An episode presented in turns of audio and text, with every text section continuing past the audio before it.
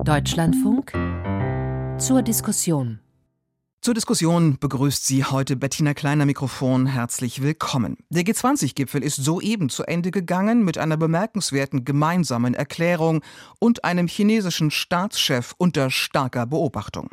Die Zwischenwahlen in den USA sind vorbei mit einer Schlappe für viele der von Ex-Präsident Trump unterstützten Kandidaten. Der selbst kündigte jedoch gestern seine eigene erneute Kandidatur an. Der Russlandkrieg gegen die Ukraine geht mit unverminderter Härte weiter mit schweren Raketenangriffen Russlands auf zivile Ziele und die Energieversorgung der Ukraine. Und das Ganze dann seit gestern zunächst mal überlagert von der Frage, was zu dem Raketenzwischenfall geführt hat, bei dem in Polen zwei Menschen starben. Wir wollen im Deutschlandfunk hier in diesem Moment eine Zwischenbilanz ziehen. Russland, China und die Herausforderungen für Europa und das transatlantische Verhältnis. Und zwar mit drei Gästen in der Runde, die ich sehr herzlich begrüße. Den FDP-Politiker Michael Link. Er ist Koordinator für die transatlantischen Beziehungen der Bundesregierung und europapolitischer Sprecher seiner Fraktion. Früher in leitender Funktion bei der OSZE war er auch unterwegs als Wahlbeobachter. Wir erreichen ihn heute auf Reisen in Washington, D.C. Ich grüße Herr Link. Guten Tag, ich grüße Sie nach Deutschland. Zugeschaltet von dort und gerade in die USA gewechselt ist die Politikwissenschaftlerin Dr. Liana Fix, bis vor kurzem bei der Körber Stiftung in Berlin und jetzt seit einigen Wochen Fellow beim Think Tank Council on Foreign Relations. Sie ist Expertin für deutsche und europäische Außenpolitik und auch für Russland und die Ukraine. Hallo auch zu Ihnen nach Washington. Ja, schönen guten Morgen aus Washington. Und zugeschaltet aus Trier ist Sebastian Heilmann, Professor für Politik und Wirtschaft Chinas. Er lehrt an der Universität Trier und kann uns hier weiterhelfen mit seiner Expertise. Grüße auch nach Trier. Guten Tag, Frau Klein. Hallo. Wir zeichnen diese Sendung am frühen Mittwochnachmittag deutscher Zeit auf. Die Pressekonferenz des NATO-Generalsekretärs ist gerade zu Ende gegangen. Und wenn wir auch noch keine endgültigen Erkenntnisse haben, würde ich gerne mit Ihnen zunächst auf die jüngsten Meldungen schauen, auf den Sachstand, den wir im Augenblick haben, mit der Frage, wer oder was ist verantwortlich gewesen für den Raketeneinschlag gestern in Polen nahe der Grenze zur Ukraine. Auf NATO-Territorium muss man sagen, die Sorge war also groß, dass das Bündnis durch einen solchen Zwischenfall direkt in diesen Krieg hineingezogen werden könnte. Jetzt sagen nicht nur der polnische Präsident, auch der amerikanische Präsident und soeben auch der NATO-Generalsekretär, die Untersuchung läuft zwar noch, aber es gibt im Augenblick kein Anzeichen für einen bewussten Angriff, kein Anzeichen, dass Russland eine Aktion gegen die NATO vorbereitet. Wahrscheinlich sei es eine ukrainische Flugabwehrrakete gewesen, die versucht hat, russische Angriffe abzuwehren. Aber, so NATO-Generalsekretär Stoltenberg weiter, das sei kein ukrainischer Fehler, sondern Russland trägt mit seinem Angriffskrieg die letztendliche Verantwortung dafür. Ich würde gerne nach einer ersten Einschätzung fragen, äh, Michael Link, Transatlantik-Koordinator, vielleicht beginnen wir äh, bei Ihnen in Washington. Wie haben Sie diese Entwicklung gesehen? Wie bewerten Sie das im Augenblick? Es ist, glaube ich, ganz, ganz wichtig, dass äh, hier alle Seiten sehr, sehr, sehr besonders reagiert haben. Die polnische Regierung, äh, muss man sagen, hat äh, das auch genauso gemacht. Sie hat nicht überreagiert, sie hat sehr genau hingeschaut. Und äh, wenn jetzt tatsächlich das äh, so aufgeklärt wird, dass es sich um einen Fehler von der ukrainischen Seite handelt, wir werden ja sicherlich bald Näheres davon erfahren, dann hat sich hier die Abstimmung und die ähm, ähm, Verhinderung von irgendwelchen schnellen Überreaktionen bewährt. Dennoch, eines muss man sagen, ähm, die Plausibilität, dass sozusagen auch von russischer Seite ein Schuss äh, über die Grenze gegangen worden sei, war auch nicht abwegig. Man hat äh, in der Vergangenheit schon mehrfach gesehen, dass Russland äh, kontrolliert immer wieder auch mal oder auch bewusst Grenzen überschreitet. Insofern musste man es wirklich sehr genau untersuchen. Aber insgesamt, glaube ich, hat sich hier das System der Abstimmung in der NATO bewährt. Und wir sind unterm Strich natürlich auch ein bisschen erleichtert darüber, dass es sozusagen jetzt nicht da zu der äh, weiteren Eskalation kommt, denn zu der darf es nicht kommen.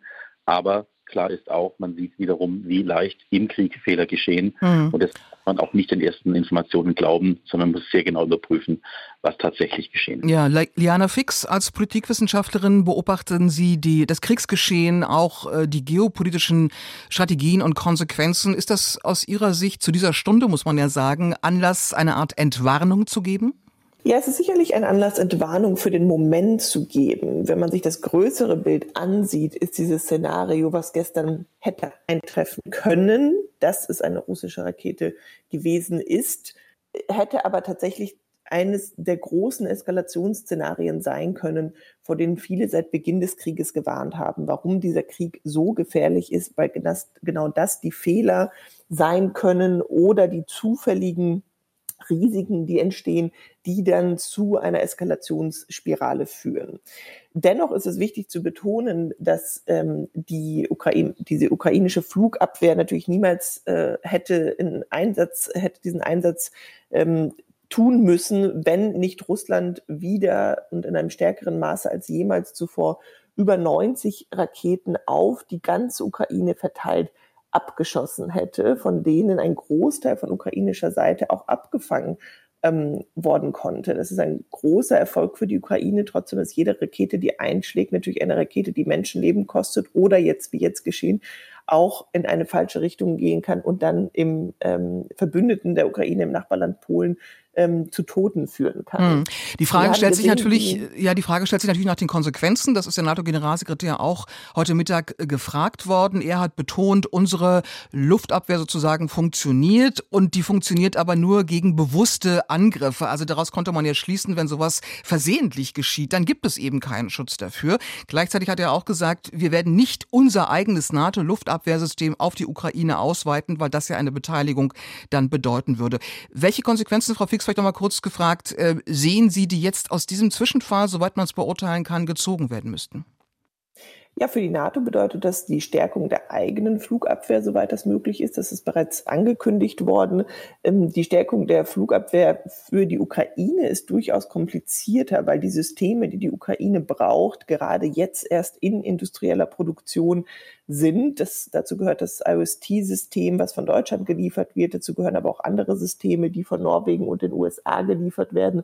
Dort gibt es Produktionskapazitäten ähm, äh, oder Schwierigkeiten bei den Produktionskapazitäten, die dazu führen, dass es noch lange dauern wird, bis die Ukraine ihren eigenen Luftraum wirklich effektiv schützen kann. Was wir jedoch auch gesehen haben, ist, dass von russischer Seite ebenfalls große Nervosität äh, über diesen Zwischenfall herrschte und auch die russische Seite versucht hat, sich möglichst zu distanzieren davon.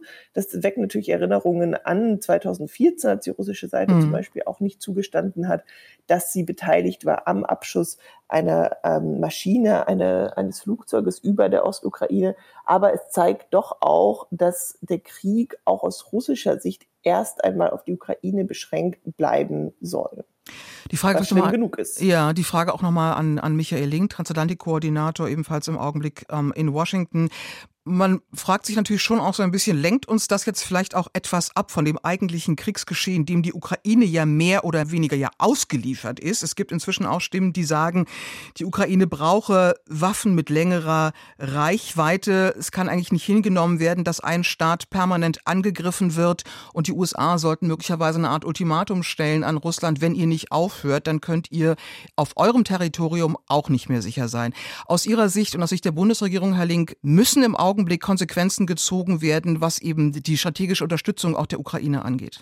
Ich glaube, es ist ganz, ganz wichtig, dass wir das, was wir an Deutschland für die Luftverteidigung der Ukraine tun, noch einmal beschleunigen.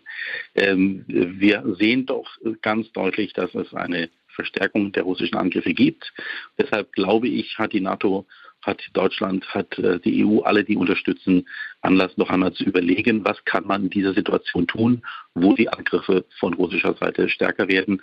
Das ist, glaube ich, das liegt auf der Hand und das höre ich auch. Das überlegt wird natürlich auch hier in Washington überlegt, was man noch tun kann. Nur man muss auch dazu sagen, man kann diese Lieferungen auch nicht beliebig beschleunigen, weil einige der Systeme, so wie IRIS-T, auch Zeit in der Produktion brauchen, aber dennoch, man muss alles noch einmal auf Wiedervorlage nochmal legen und dringend überprüfen, was wir schneller und mehr liefern können in diesem Bereich. Und haben Sie etwas, ein konkretes Beispiel im Kopf, das Sie uns nennen können? Gerade bei Iris-T muss man überlegen, ob es da Möglichkeiten gibt, ähm, zu beschleunigen. Zum Beispiel, dass andere Besteller auf ihre Bestellung ähm, sozusagen etwas länger warten und andere Bestellungen vorgezogen werden. Da bin ich zu wenig Fachmann jetzt zu, genau zu überblicken, wo die Bestellungen und wo noch Lieferengpässe bestehen. Aber das ist, glaube ich, der Punkt, den man jetzt im Bündnis besprechen muss, mhm. wo man das noch weiter beschleunigen kann. Ähm, und äh, ich glaube, dass da wirklich jeder Tag zählt.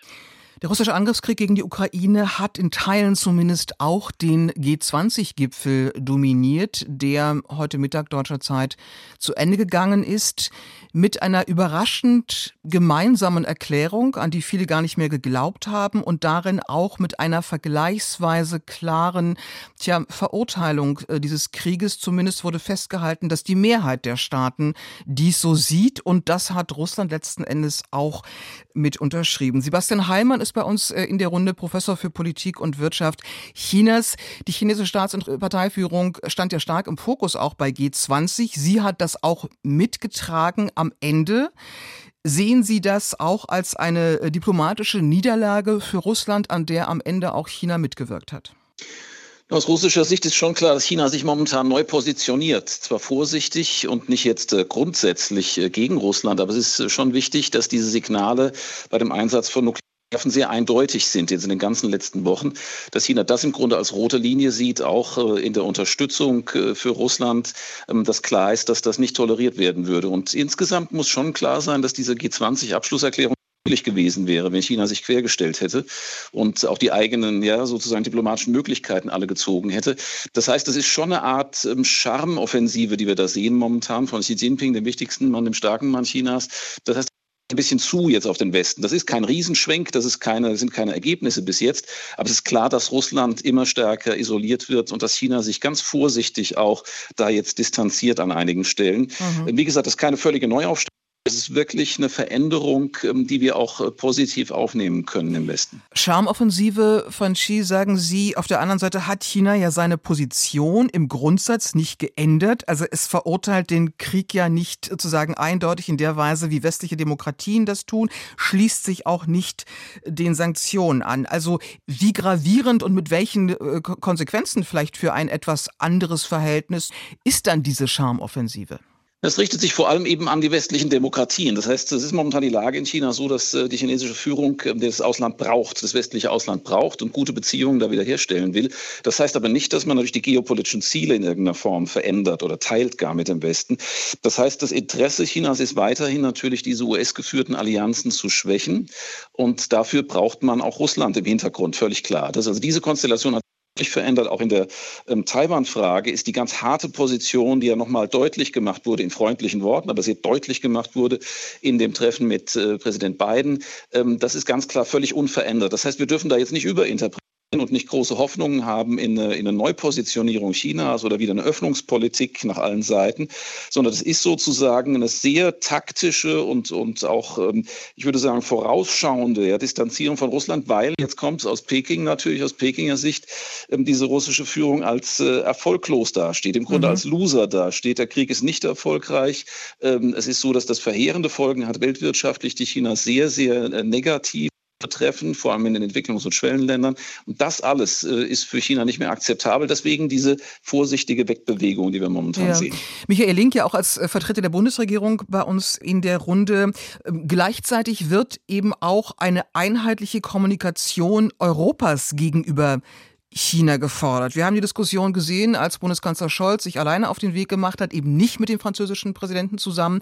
Macron macht, sorgt jetzt auch wieder für gewisse Schlagzeilen, sag ich mal, nach seinem Treffen mit Xi ähm, auf Bali, als er davon gesprochen hat, dass äh, Frankreich in gewissen Bereichen eine strategische Partnerschaft mit China anstrebt. Das ist nun garantiert nicht die Wortwahl, die man so zum Beispiel auf, auf EU-Ebene hören würde. Wie bewerten Sie im Augenblick die Einheitlichkeit Europas mit Blick auf China? Sie haben recht, da ist äh, deutlich Luft nach oben.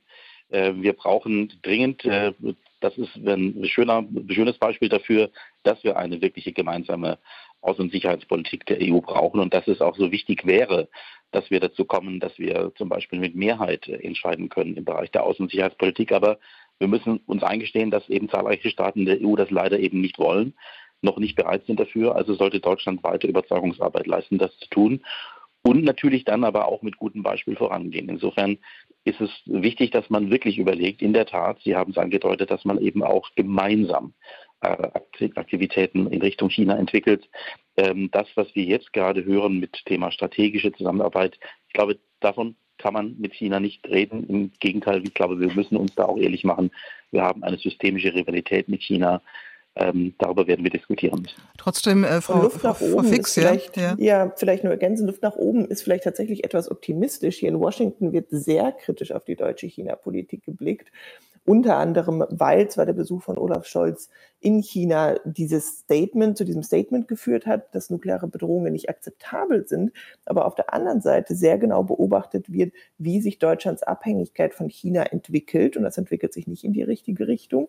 Und die Frage gestellt wird, hat Deutschland eigentlich die richtigen Lehren gezogen aus seiner Abhängigkeit von Russland bei Energiefragen, wenn es zu China kommt? Und hat Deutschland die richtige Dringlichkeit, ähm, bei dieser Sache. Und bisher ist das Urteil, dass die Lehren, die gezogen worden sind aus Russland, nicht ausreichend sind, äh, nicht ausreichend auf die China-Politik angewandt werden.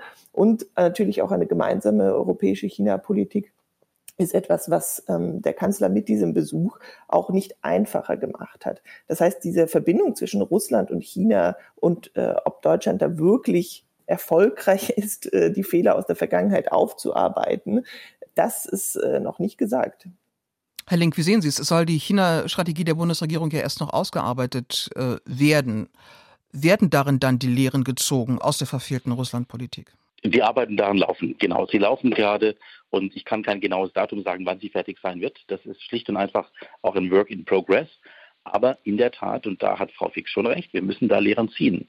Aber darüber müssen wir natürlich jetzt zunächst wirklich intern auch mit den Partnern sprechen. Und ich habe ja versucht anzudeuten, aus meiner Sicht, und das ist, äh, gibt es für meine Sicht sogar immer mehr Belege, gerade in der letzten Zeit, haben wir eine systemische Rivalität mit China. Die sollten wir auch als solche benennen. Und wir sollten eben versuchen, deshalb ohne aggressiv zu sein, ohne in Eskalationsspiralen reinzugehen, deutlich zu machen, wo wir Unterschiede haben und vor allem, ja, in der Tat, wir müssen das verstärkt europäisch gemeinsam machen. Der Kanzler hat jedes Recht der Welt, einen Antrittsbesuch zu machen, dort einen Besuch zu machen. Aber man kann immer mit Fug und Recht auch über Timing und Inhalte sprechen. Mhm. Immerhin, das muss man deutlich sagen, er hat die Menschenrechtsthemen dort deutlicher angesprochen als äh, die Kanzlerin bei ihren früheren Besuchen. Insofern gab es bei diesem Besuch auch wichtige Punkte. Aber klar, man kann immer beim Thema europäische Gemeinsamkeit besser werden. Wir müssen es werden, weil die Augen der anderen, da hat Frau Fix recht, sind auf uns. Und aus Washington werden wir, und zwar egal ob von Demokraten und Republikanern, von beiden Seiten, genau das gefragt. Wie haltet ihr es mit China? Wie reduziert ihr eure Abhängigkeit auch im wirtschaftlichen Bereich? Ja, Herr Heilmann, ähm, wie sehen Sie es? Gemeinsame europäische China-Strategie im Augenblick das war eine vertane Chance, würde ich sagen. Diese Fahrt nach, nach Peking war natürlich aus meiner Sicht erstaunlich im Ergebnis, weil ähm, es natürlich wegrückte eigentlich von den wirtschaftlichen Prioritäten, die wir unter Angela Merkel hatten. Das war eine kleine Wirtschaftsdelegation, die war immer Hintergrund, wurde einziger Wirtschaftsvertrag unterzeichnet. Das war fast schon ostentativ eine Abkehr. Ne? Also jetzt gegenüber dem Muster, das wir früher hatten. Ähm, aber es war klar, dass diese europäische äh, Flankierung, ne, dass man also im Grunde ähm, mit äh, Macron da hätte natürlich sprechen müssen und einen gemeinsamen Besuch äh, oder mit EU-Institutionen auch hinkriegen äh, können, das ist nicht gelaufen. Das wird von chinesischer Seite natürlich auch vermerkt. Die sind jetzt an Macron herangetreten in Bali und haben versucht, jetzt die Franzosen auf ihre Seite zu bringen, mhm. auch die Niederländer bearbeitet. Das heißt, die EU fällt da wieder in das alte Muster zurück, dass die chinesische Seite eigentlich gegeneinander ausspielen sollte, kann. Ja, also das, das ist die, die Sicht aus Peking, dass diese Europäer im Grunde dann letztlich doch äh, ihre nationalen Interessen einzeln verfolgen und dass man das prima kann aus chinesischer Sicht. Das ist in Zukunft nicht mehr akzeptabel. Das ist eine ganz äh, dumme Lage im Grunde für die Europäer. Und das muss ganz klar in den nächsten Jahren ähm, verändert werden. Also da ist dringender Handlungsbedarf. Und ich denke auch aus Washingtoner Sicht ist klar, dass die Europäer halt mit einer Stimme ähm, sprechen müssen. Wenn man auch koordinieren will, die China-Politik transatlantisch zwischen Washington und Brüssel, dann heißt das, dass die Europäische Union in der China-Politik auch eine Stimme braucht. Und das alles ist nicht da. Das heißt, da sind Riesenaufgaben äh, in die noch zu erfüllen sind in den nächsten Jahren. Sie hören die Sendung zur Diskussion im Deutschlandfunk. Unser Thema heute Russland, China und die Herausforderungen für Europa und das transatlantische Verhältnis.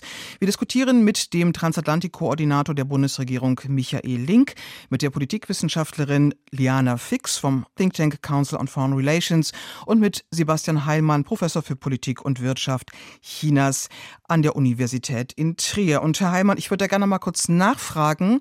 Äh, Stichwort Macron Macron und China. Macron hat jetzt nochmal die Idee vorgebracht, China könne doch mit Blick auf Russland vermitteln. Wir haben das relativ früh gehört, auch von anderen äh, Politikern in Europa. Ist das in irgendeiner Form realistisch und ein Weg, den Sie empfehlen würden, einzuschlagen? Es gibt bisher keine Anzeichen, dass die chinesische Regierung das will. Es gibt natürlich ein Sonderverhältnis zwischen Xi Jinping und Putin. Die haben seit seit zehn Jahren wirklich intensive, auch persönliche Konsultationen geführt. Aber das scheint äh, doch an vielen Stellen auch äh, Missverständnisse oder auch auf chinesischer Sicht einen gewissen Zorn zu geben, weil eben dieser Kriegseintritt nicht in irgendeiner Form äh, wirklich mit China abgestimmt sind. Das heißt, China ist sozusagen nicht die Macht, die jetzt in, in Moskau die Fäden ziehen könnte. Das ist eine Fehlwahrnehmung. Ne? Aber es ist klar, dass ähm, China Signale senden kann, wann es nicht mehr akzeptabel ist, ne, was die Folgen dieses Krieges angeht. Und da wurden schon deutliche Marken jetzt auch gezeichnet. Ne. Es geht nicht nur um das Nukleare, die nukleare Bedrohung, die China nicht akzeptieren will, sondern es geht tatsächlich auch um die verheerenden Folgen für die Energie.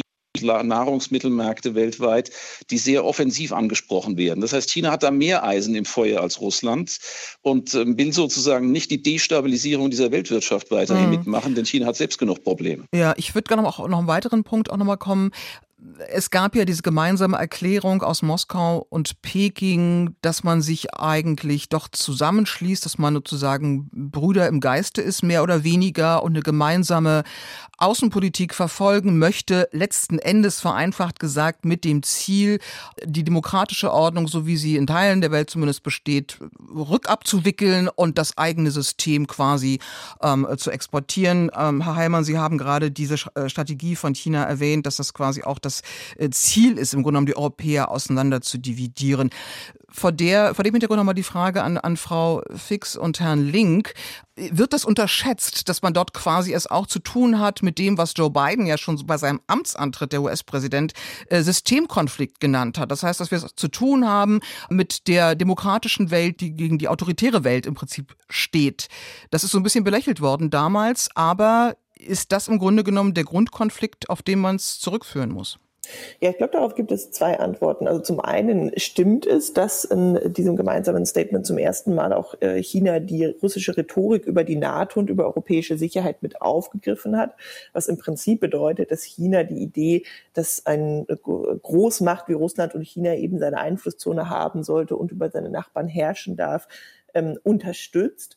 Ähm, auf der anderen Seite, äh, und natürlich sind es autokratische Regime, die einander nahestehen, auf der anderen Seite heißt es nicht, dass autokratische Regime unbedingt miteinander ähm, Freunde sein müssen. Und was Joe Biden getan hat seit seinem Amtsantritt, er hat sehr stark dieses Narrativ von Demokratien versus Autokratien vorangetrieben, was sich jetzt allerdings im Krieg als schwieriger herausgestellt hat, weil die Welt lässt sich eben nicht so einfach aufteilen. Und wir haben gesehen, auch gerade bei den Reaktionen des globalen Südens, dass da dieser Autokratie versus Demokratie-Narrativ nicht unbedingt weiterhilft. Was mehr weiterhilft, ist internationales Recht und zu argumentieren, dass kein Land, ob autokratisch oder demokratisch, seine Grenzen verletzt sehen will.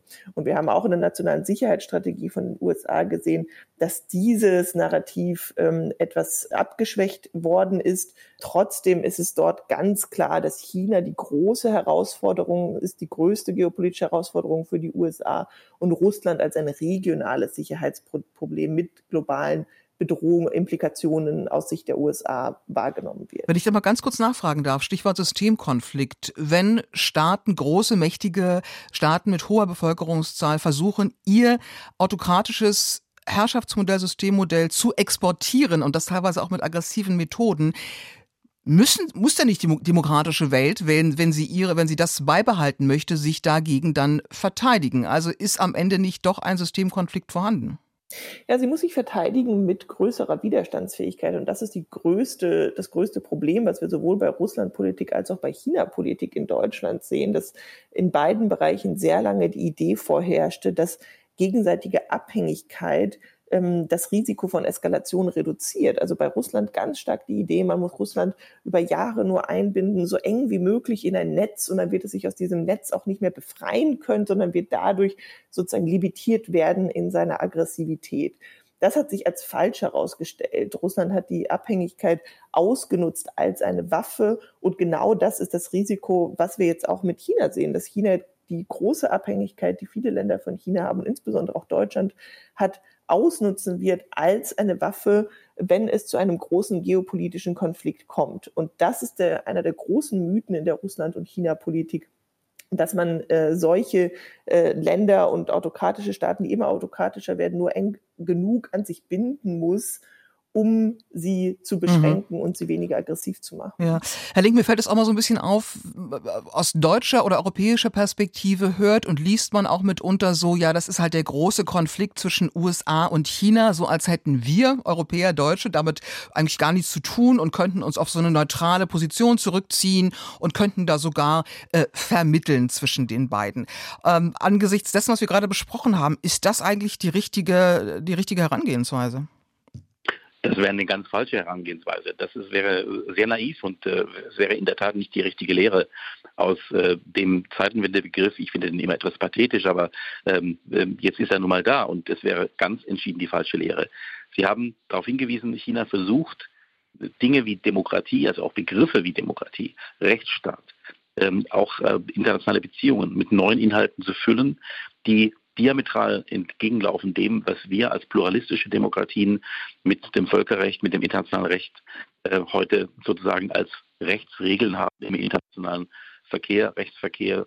Ähm, das ist ein ganz, ganz massiver Angriff, den wir oft nicht verstehen, der aus chinesischer Sicht vorgetragen wird, weil er oft sehr langsam vorgetragen wird mit einem sehr langen äh, Zeithorizont, während wir mit unserer kurzen Aufmerksamkeitsspanne oft diese Dinge nicht sehen. Deshalb ist es so wichtig, dass wir uns in dieser nationalen Sicherheitsstrategie, die ansteht, aber auch in der China-Strategie, dass wir diese Dinge ansprechen, dass wir uns nicht mehr naiv verstecken hinter, Frau Fix hat es angesprochen, hinter diesen Ideen wie nach dem Motto, man könne sich, wenn man nur genug Wirtschaft miteinander treibt, sozusagen auch gegenseitig absichern. Nein, das funktioniert leider so nicht. Deshalb daran arbeiten wir, Daran arbeiten wir auch zum Beispiel gerade von Seiten auch meiner Partei, der FDP, ähm, eben, dass wir diese Dinge deutlich ansprechen ähm, in der anstehenden Strategie und diesen Systemkonflikt, ich nenne es Systemrivalität, aber die Begriffe kann man, kann man verändern, äh, dass wir ihn auch deutlich ansprechen und annehmen mhm. und daraus dann Folgen ziehen, die natürlich bedeuten, dass wir uns wirtschaftlich nicht noch weiter abhängiger machen dürfen von China, sondern dass wir das im Gegenzug strategisch reduzieren. Sollten. Den Bogen wollte ich gerade schlagen äh, zum großen Thema Handel und auch nochmal äh, Professor Heimer mit einbeziehen hier. Äh, ich habe gerade gelesen in einer äh, Analyse der Deutschen Gesellschaft für Auswärtige Politik, dass die ähm, wird China versucht, die eigene wirtschaftliche Abhängigkeit zu reduzieren, weil sie das Thema Sicherheit inzwischen über das Thema Wirtschaft setzt. Umgekehrt aber die äh, europäische Abhängigkeit von China steigt. Wir wissen, die Bundesregierung ist gerade massiv dabei, auch bei der Asienreise des Kanzlers sozusagen ähm, auch auf die anderen Staaten Asiens zuzugehen, neue Märkte, neue Handelspartner zu erschließen. Aber im Augenblick bleibt ja noch dabei. Und was mich ein bisschen erschreckt hat, war zu lesen, dass bis heute eigentlich ein umfassender Überblick fehlt über die Risiken dieser Abhängigkeit, weil es eben so komplex sich zusammensetzt aus vielen verschiedenen Liefer- und Wertschöpfungsketten. Also bevor man ein Problem löst, muss man ja eigentlich erstmal verstehen, worin es besteht. Ist das wahr, gibt, dass wir keinen gibt, Überblick haben? Es gibt eine sehr gute Studie von der EU-Kommission dazu, muss ich sagen. Also es gibt schon einige jetzt äh, Arbeiten, die da sehr weit führen, wo man also wirklich auch kritische Abhängigkeiten, die im Konfliktfall sehr schmerzhaft werden, auch benennen kann. Ne? Das bezieht sich dann auch auf etwa Wirkstoffe in der Pharmaindustrie bis hin zu seltenen Erden, allen möglichen elektronischen, mikroelektronischen Vorprodukten. Das ist sehr viel, was da wirklich benannt werden kann auch. Und für Deutschland gilt das äh, in noch größerem Maße. Was mir wichtig ist, diese Systemrivalität ist auf politischer Ebene völlig klar und völlig berechtigt. Aber wir haben, und das glaube ich, müssen wir klar mitdenken, in der Wirtschaft insgesamt unter den großen Unternehmen, zum Teil auch unter den Mittelständlern in Deutschland ein klares Bekenntnis zum chinesischen Markt wurde ja im verklausuliert, natürlich auch in den, in den Medien äh, kommuniziert. Und wir haben wirklich einen tiefen Graben, den dürfen wir hier nicht zukleistern, einen tiefen Graben zwischen der politischen Einschätzung des China-Risikos und der wirtschaftlichen Einschätzung der China. Möglichkeiten, der China-Chancen. Das ist weiterhin eine gigantische Baustelle. Und das wird Jahre dauern, um wirklich die Unternehmen mit an Bord zu nehmen, diese ähm, mhm. Abhängigkeiten zu reduzieren. Das ist wirklich zurzeit eine ganz harte Nuss, weil Unternehmen weiterhin sehr einseitig auf China setzen, jetzt ein paar Lieferketten diversifizieren, das ist richtig. Es wird in Südostasien viel investiert, zum Teil auch in Indien. Ähm, das ist ein neuer Trend, der ist auch gut, aber es wird Jahre dauern, diese Lieferkettenabhängigkeiten von China zu verhindern.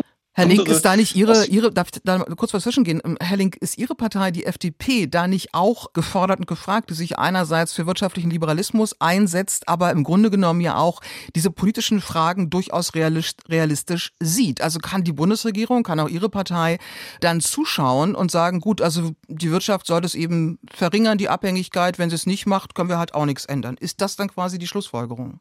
Wir, wir sind ja im, im sehr, sehr engen Austausch mit der Wirtschaft, sowohl mit Verbänden als auch mit einzelnen äh, großen ähm, äh, Betrieben darüber und Unternehmen darüber, dass genau das ist ein Punkt, wo wir Sensibilität entwickeln wollen. Und einige in der Wirtschaft, nehmen Sie das, das BDI-Papier vom, vom letzten oder vorletzten Jahr und ähm, eben verstärkt eben auch immer mehr Unternehmen verstehen, dass die Investitionen in China letzten Endes für sie auch nicht dauerhaft sicher sind.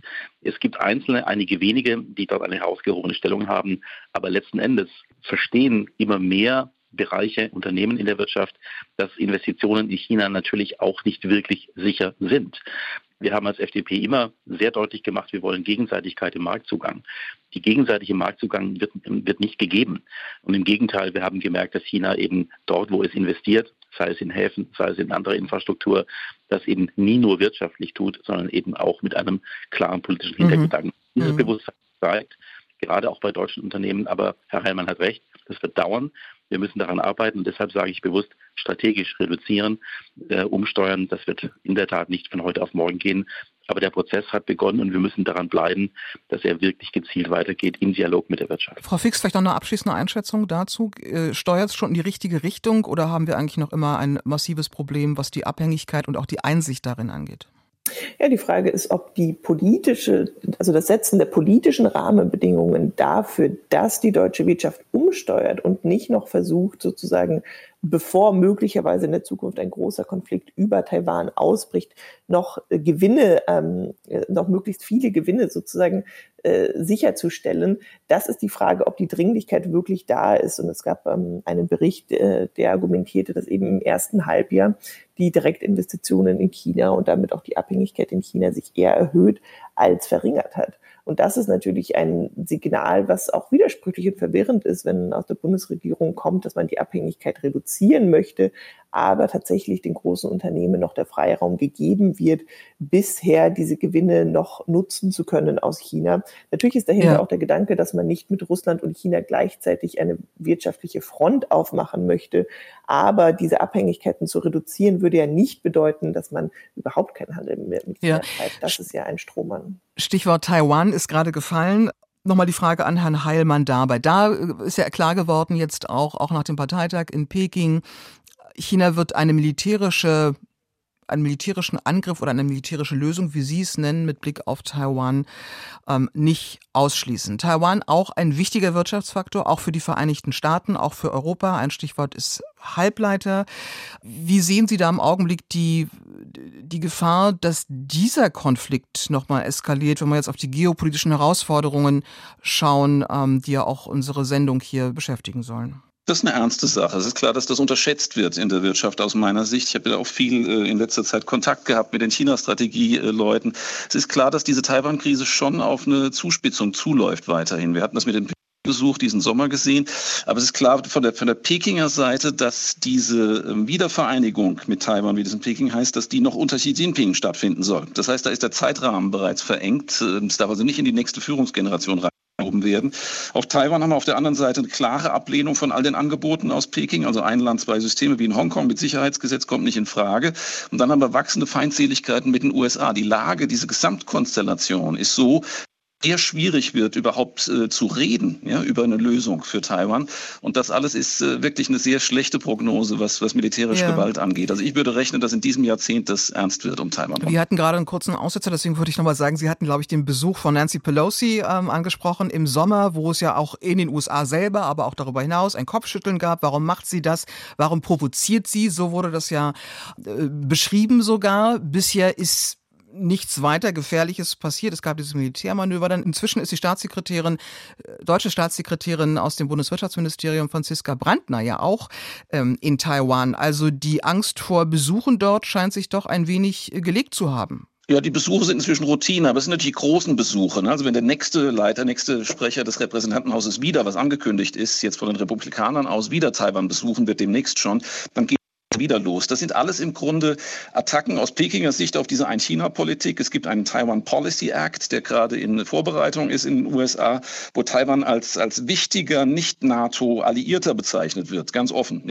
USA. Das ist natürlich eine Neubewertung ne, Taiwans und da spielt äh, auf Pekinger Seite klingeln da alle Alarmglocken. Das mhm. heißt, diese Zuspitzungen in dem Taiwan-Konflikt, die werden nicht, die werden uns nicht verlassen. Das wird in den nächsten Jahren eine dauervirulente Frage sein. Mhm. Frau Fix, vielleicht noch die Frage an Sie. Wir haben gleichzeitig hören wir aber auch, dass Taiwan könnte sozusagen die nächste Ukraine sein.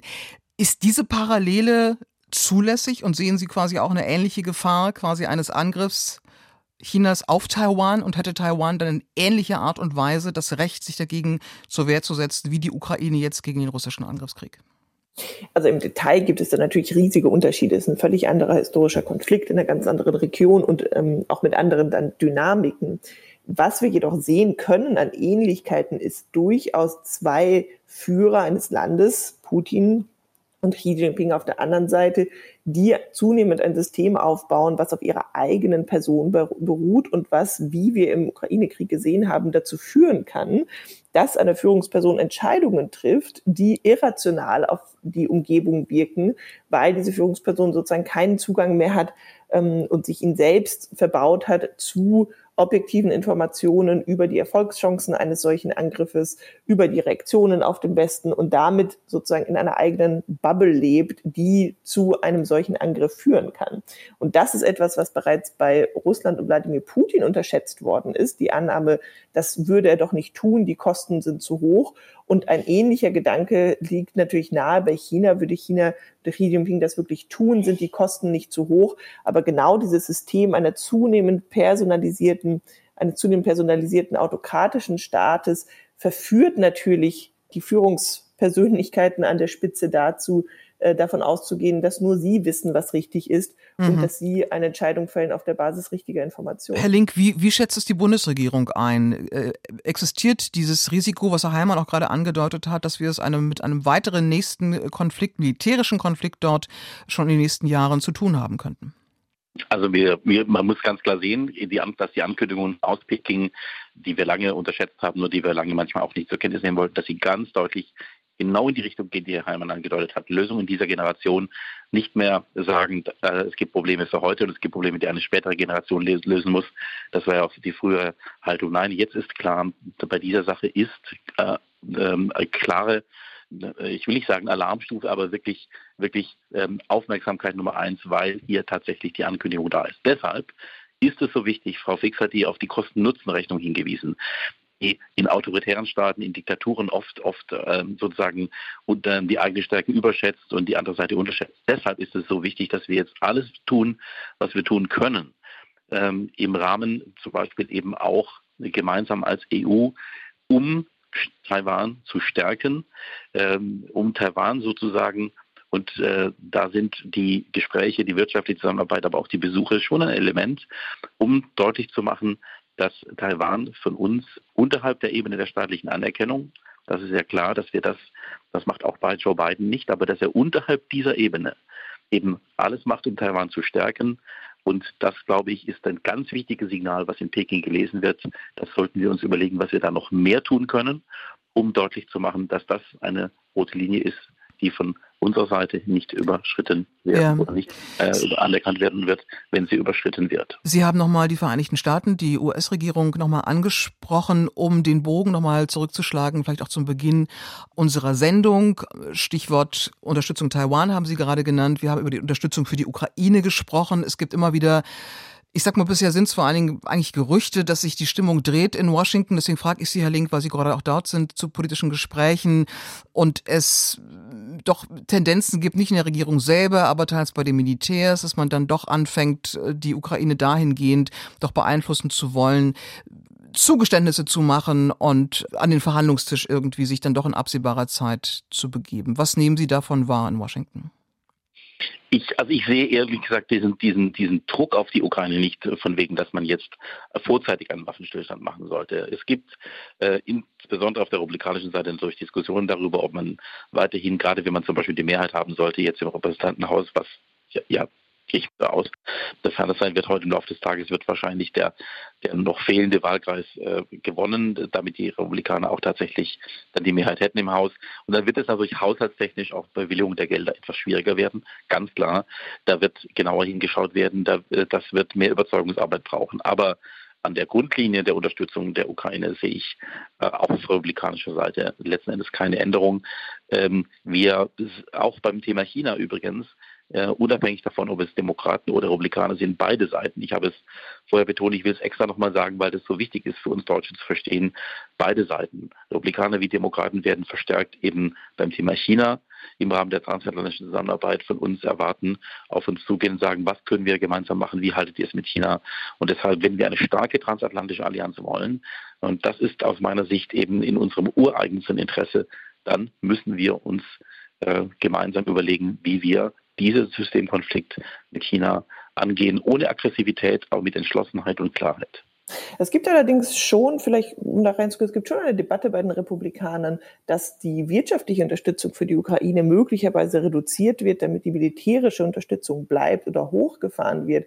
Und da muss man noch mal ein bisschen zuspitzen. Das Problem hier ist auch, dass die USA sehr viel mehr ausgeben für die Ukraine und für die Unterstützung der Ukraine, als die EU, ihre Institutionen und Mitgliedstaaten es tun. Äh, zu Beginn äh, des Oktobers gab es eine Zahl, dass die äh, USA fast doppelt so viel ausgeben an Unterstützung für die Ukraine. Und das ist eigentlich natürlich ein Zustand, der absolut nicht haltbar ist. Das ist ein Krieg, der in Europas Nachbarschaft stattfindet. Und das sind auch Fragen, die sich nicht nur Republikaner im Repräsentantenhaus, sondern auch Demokraten zunehmend stellen werden. Wie kann das eigentlich sein? Und wie können wir unseren eigenen US-amerikanischen Bürgern erklären, dass wir mehr bezahlen und mehr an Unterstützung tun für diesen Krieg, als es die Europäer tun? Das ist nochmal ein ganz dringender Appell, nicht nur für transatlantische Einigkeit, sondern dass die Europäer dringend mehr tun müssen, um eine Rückkehr über diese Debatte nutzen die Europäer eigentlich die amerikanischen Sicherheitsgarantien aus, die wir schon unter Trump gesehen haben, zu verhindern. Also die Hausaufgabe für die Europäer nach den Wahlen sollte eigentlich sein, ihre Unterstützung für die Ukraine zu überdenken und zu erhöhen, damit genau diese Fragen in den USA nicht aufkommen, wie es zu dieser Disbalance eigentlich kommen kann. Und Donald Trump hat gestern angekündigt, er wird noch einmal erneut kandidieren. Wir haben nicht mehr viel Zeit, um darüber zu sprechen, aber äh, gibt es noch eine Einschätzung dazu, was ihn angeht? Eigentlich haben die Kandidaten, die von ihm unterstützt wurden, jetzt äh, Schlappen erlebt bei den äh, Zwischenwahlen zum Kongress. Mit welcher ja, Beeinflussung auch des transatlantischen Verhältnisses, Herr Link, rechnen Sie in den nächsten zwei Jahren? Ja, zunächst an dem, was Frau Fix sagt, da ist, da ist, da ist vieles dran. Das gibt, muss uns in der Tat äh, zu denken geben. Trump gerade wenn er gewinnen würde, ähm, wird uns natürlich dann äh, auch in diesem Bereich natürlich nochmal sehr viel mehr Fragen stellen. Aber ich glaube nicht, dass das ein Selbstläufer ist. Eine Kandidatur ähm, ähm, die er gestern gemacht hat, hat so ein bisschen den Charakter einer Flucht nach vorne. Ihm drohen Klagen, juristische Klagen. Er ist äh, sicherlich, hat nicht die Ergebnisse erreicht mit, mit, mit, vielen der ihm nahestehenden Kandidaten, die er sich gewünscht hätte. Ähm, er versucht, bevor in den Republikanern auch andere jetzt sich sozusagen in den Vordergrund spielen, er versucht selbst das Rennen von vorne zu fahren, Flucht nach vorne. Das ist kein Selbstläufer mehr und äh, wir werden wahrscheinlich in den nächsten Wochen und Monaten auch sehr harte Auseinandersetzungen innerhalb der Republikaner sehen. Ähm, also ich halte das noch nicht für eine ausgemachte Sache, dass er wieder der Kandidat wird. Das kann auch noch anders kommen. Russland, China und die Herausforderungen für Europa und das transatlantische Verhältnis. Das war das Thema unserer Diskussion heute im Deutschlandfunk. Ich bedanke mich sehr herzlich bei unseren Gästen, bei der Politikwissenschaftlerin Dr. Liana Fix, beim Transatlantikkoordinator der Bundesregierung Michael Link und beim Professor für Politik und Wirtschaft Chinas Sebastian Heilmann von der Universität in Trier. Danke für Ihre Diskussion und danke fürs Zuhören. Ich wünsche Ihnen noch einen schönen Tag.